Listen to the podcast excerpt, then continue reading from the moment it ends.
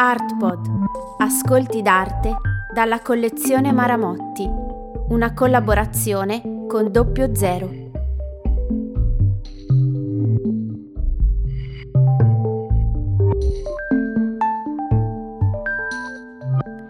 Mario Merz. Mandria. 1978. Scritto di Alessandra Sarchi.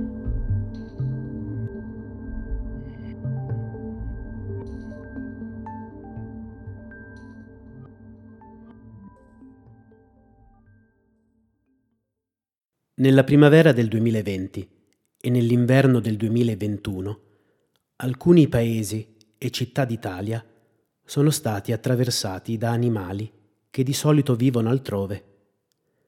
Cervi con maestosi palchi di corna, lupi in branco che fiutavano l'aria, codazzi di oche che si guardavano intorno come fossero in gita scolastica. L'arresto delle attività umane dovuto alla pandemia da Covid-19, ha invitato la fauna selvatica ad avvicinarsi alle zone urbane e così, con scatti fotografici silenziati per non impaurirli, questo ritorno del grande rimosso della nostra civiltà, la vita animale, è stato spiato e immortalato. Quando Mario Merz riprese a produrre opere di arte figurativa, verso la fine degli anni 70, spuntarono animali più o meno esotici, come coccodrilli, bisonti o i più nostrani cervi. L'artista dichiarò che si trattava per lui di figure mitiche, in grado di regalargli una forma di leggerezza per la loro carica di indisponibilità e ignoto. Sono esseri assolutamente solitari. Non partecipano alla vita della strada. Forse è per questo, perché li abbiamo allontanati dai luoghi in cui viviamo, perché sempre più specie sono a rischio di estinzione, perché nelle loro livree ci sono innumerevoli forme di bellezza che ci fermiamo a guardarli e che Mario Merz li raffigurò su tele di grandi dimensioni, incombenti, quasi sempre in serie, come nell'aiuta di 5 metri per 2 della collezione Maramotti, che porta il titolo di Mandria. Chi sono? I quadrupedi raffigurati in un leggero tre quarti, senza sfondo, senza suolo su cui poggiare, senza ambientazione come sul muro di una caverna. Hanno le corna arcuate e per questa ragione potrebbero ricordare bufali. Sono solo tre, ma attraverso alcuni efficaci espedienti grafici e compositivi utilizzati da Merz, ricaviamo l'impressione che siano moltissimi, una mandria per l'appunto. Le piccole forme sferiche bianche e nere, con cui l'artista ha dato l'illusione degli occhi, si replicano anche nel resto del corpo di ciascun animale. Decine e decine di occhi ci puntano, moltiplicando l'effetto di presenza. A dire il vero, ciascuno dei tre quadrupedi si moltiplica.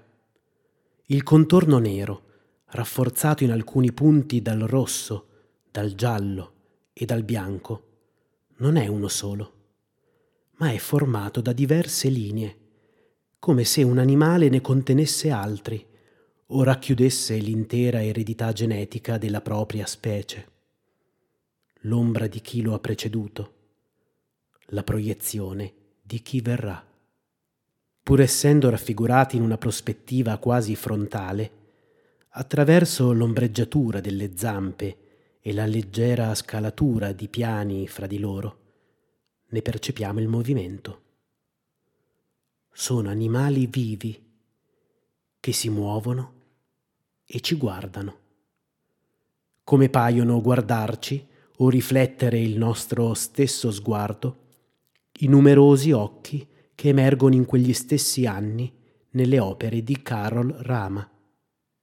Tuttavia, Non sapremmo dire da dove venga o dove vada questa mandria. Non c'è paesaggio che la racchiuda o le faccia da orizzonte.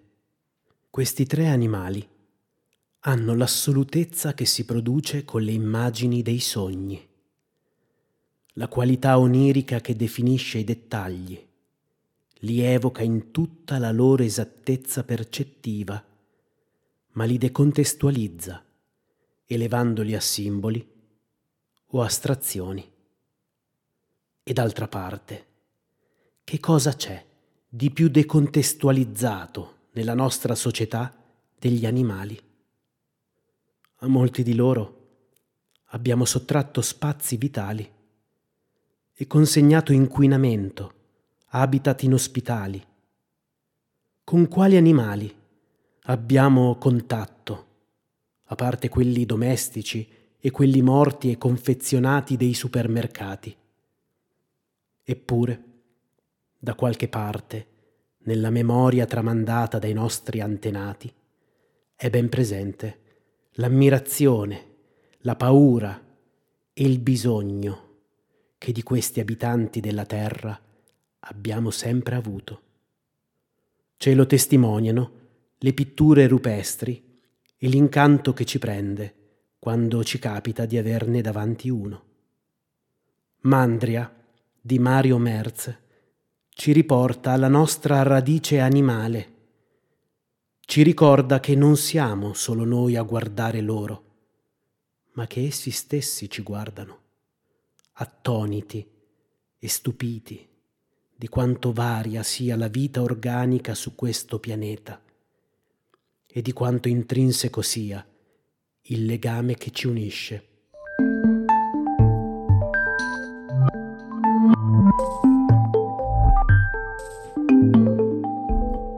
Un'iniziativa con il sostegno di Max Mara. La lettura è di Alessandro Renda del Teatro delle Albe.